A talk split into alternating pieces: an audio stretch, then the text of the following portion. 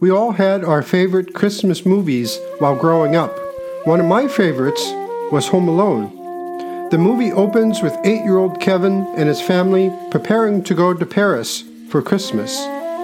However, Kevin just keeps getting in the way.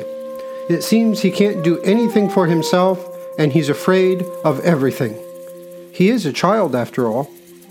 But when he accidentally gets left home alone while the rest of his family flies to Paris, Kevin has to learn to face his fears head on. In order to grow up and reach his full potential, he has to give up his attachments to his childish ways. In this sense, Home Alone has hit the nail on the head. The bottom line, to reach our full potential and prepare ourselves for Christ's nativity, we have to give up our attachments to this world. You're listening to The Way with Father Dustin Lyon, a podcast of the Ephesus School Network.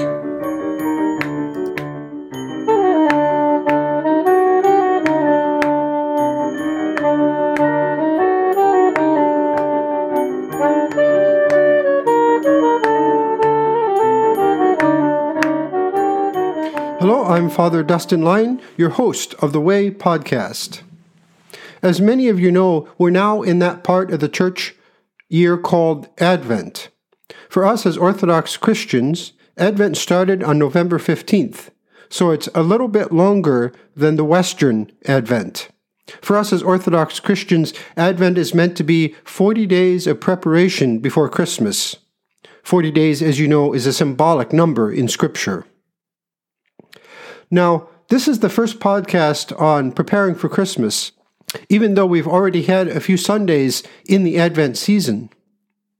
Well, during those Sundays, we were still finishing our podcasts on what it means to be a servant leader, a Christian leader. But if you noticed, it was almost providential the way that the last two episodes of that series ended. The second to last episode was about caring for the least of these, which was the first Sunday in Advent. And that Sunday, we read the gospel of the Good Samaritan, who was someone who cared for the least of these. And then the last episode of our podcast series on being a servant leader was about offering our first fruits. And on that Sunday, which was the second Sunday in Advent, the gospel reading was about a rich man who stored up his treasure in barns. Yet God called him a fool, and his life was demanded of him that night. In other words, what that man failed to do was offer his first fruits.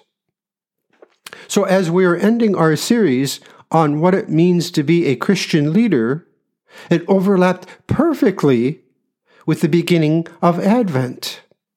So we can say that our preparation to meet Christ in the manger begins with caring for the least of these, and offering our first fruits.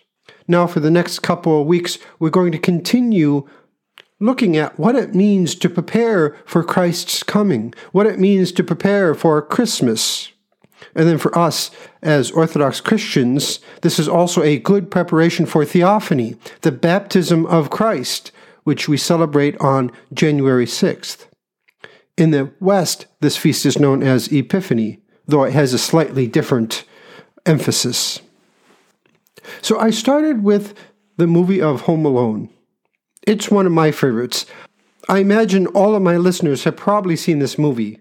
If you haven't, I highly encourage you to. It's a very fun movie.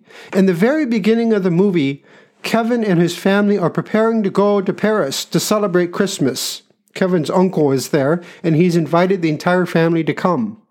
And so all the relatives that live in the Chicago area have gathered to spend the night there so they can all get to the airport first thing in the morning. But as they're all packing the suitcases and trying to grab something to eat, Kevin just keeps getting in the way. He doesn't know how to pack his own suitcase. He's afraid of sleeping with one of his other cousins because he might pee the bed. In other words, Kevin is attached to his childish ways. And in the end, he ends up pushing his brother, spilling pop all over the table, and his family gets really upset with him. They tell him that he's just a child. He needs to learn how to grow up and start to do things for himself. and he ends up getting exiled into the attic where he has to sleep on the pull-out couch by himself. And that's why he ends up getting left at home the next day. As the family dashes out the door to get to the airport in time, they forget about poor Kevin, still sleeping in the attic. Well, Kevin wakes up, comes down the stairs, and realizes his family is gone. Though at first, not having a family seems like a joy to Kevin. After all, they had spent their time teasing him and calling him names. But Kevin soon learns that in order to be the man of the house, he has to grow up and face his fears. He can only reach his full potential if he gives up his childish ways. And his fears come to life through the two thieves that try to rob his house. And of course, this provides the great comic relief of the film when Kevin faces these thieves head on as they try to rob his house. But by that time, Kevin had learned to take care of himself. Kevin had reached his full potential, and in the end, he was no longer a child, attached to childish ways. And as I said, I think this is exactly where the movie hits the nail on the head. That for us, as we prepare ourselves for Christ's nativity, we too are called to reach our full potential, and we can only do that if we give up our attachments to this world. And only when we do that are we prepared to meet Christ in the manger. So the gospel reading that was read on this third Sunday on Advent is about the rich young ruler who comes to Christ and says, "What must I do to inherit life in the age to come?" Sometimes this is translated as eternal life. And Jesus looks at him and says, "Don't you know the commandments?" And the young ruler says, "Well, of course I do." And he names a few of them. And he says, "I have done these commandments since my youth, since I was a little boy." He's almost bragging at this point, saying, "I know the law. I've done everything perfectly. I'm a goody two-shoes, so why wouldn't God reward me with life in the age to come?"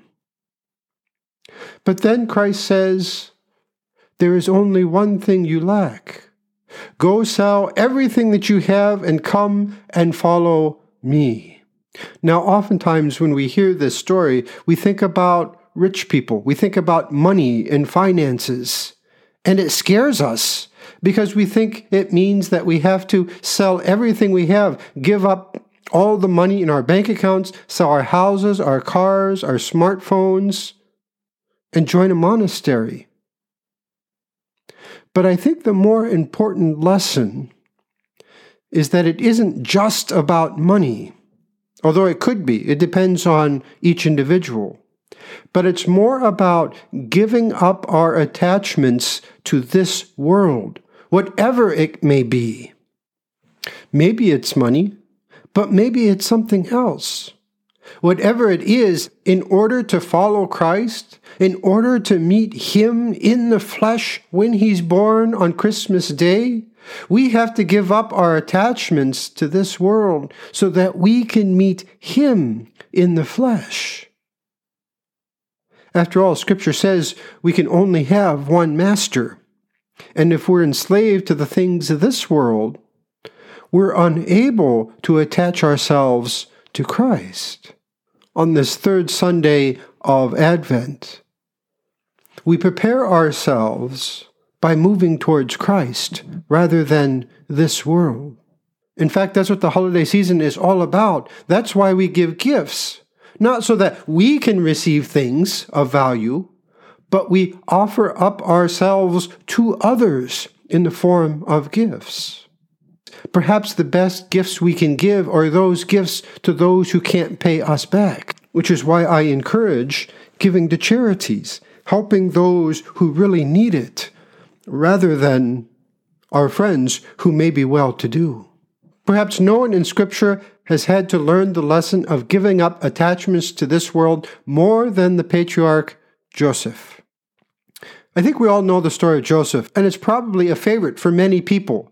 We all know Joseph from Andrew Lloyd Webber's play, Joseph and the Amazing Technicolor Dreamcoat, right? So after Joseph was born, he was the favorite of his father, Jacob. And Jacob gave him this beautifully colored coat to the jealousy of all his brothers. Joseph was a favorite. And Joseph had every reason to be attached to this world, to his way of life, because, well, his father made his life comfortable for him. But his brothers decided to plot against him. They decided that they should kill him and get rid of him. Jealousy can be a bad thing.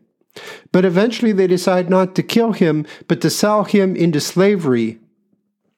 And so they kidnap Joseph and they sell him to slavery in Egypt. And there he becomes the slave to a man named Potiphar.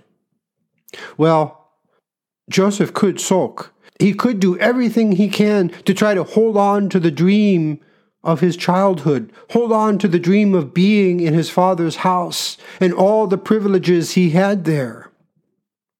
But it would do him no good in Egypt.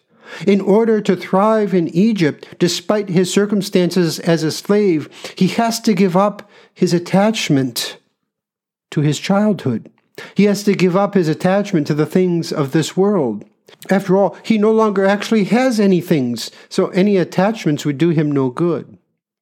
Well, eventually Potiphar's wife has eyes for Joseph, and when he refuses to sleep with her, she has him thrown in prison. And there he meets two men, a cupbearer and a baker, both who worked for Pharaoh. Well, the cupbearer has a dream one night, and Joseph hears it and interprets it. He says that the cupbearer will be restored to his former glory and continue to serve Pharaoh. Well, the baker also has a dream. And the baker tells Joseph his dream as well. But Joseph interprets that dream very differently. The baker is destined for death. Well, eventually, Joseph's interpretations come to light. The cupbearer is restored and continues to serve Pharaoh, and the baker, unfortunately, is sentenced to death. And then one day, Pharaoh has a dream, and he can't find anyone to interpret it. He has no idea what it means. But his cupbearer remembers Joseph, and the cupbearer tells Pharaoh that there is a man in prison who knows how to interpret dreams. Perhaps Joseph could help. So Pharaoh summons Joseph, and Joseph comes and interprets the dream. And he says that Pharaoh's dream means that there's going to be 7 years of good harvest and 7 years of drought.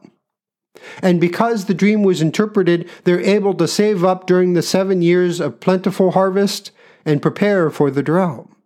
And in reward, Pharaoh releases Joseph from prison and makes him second in command in all of Egypt. In this way, Joseph has now reached his full potential.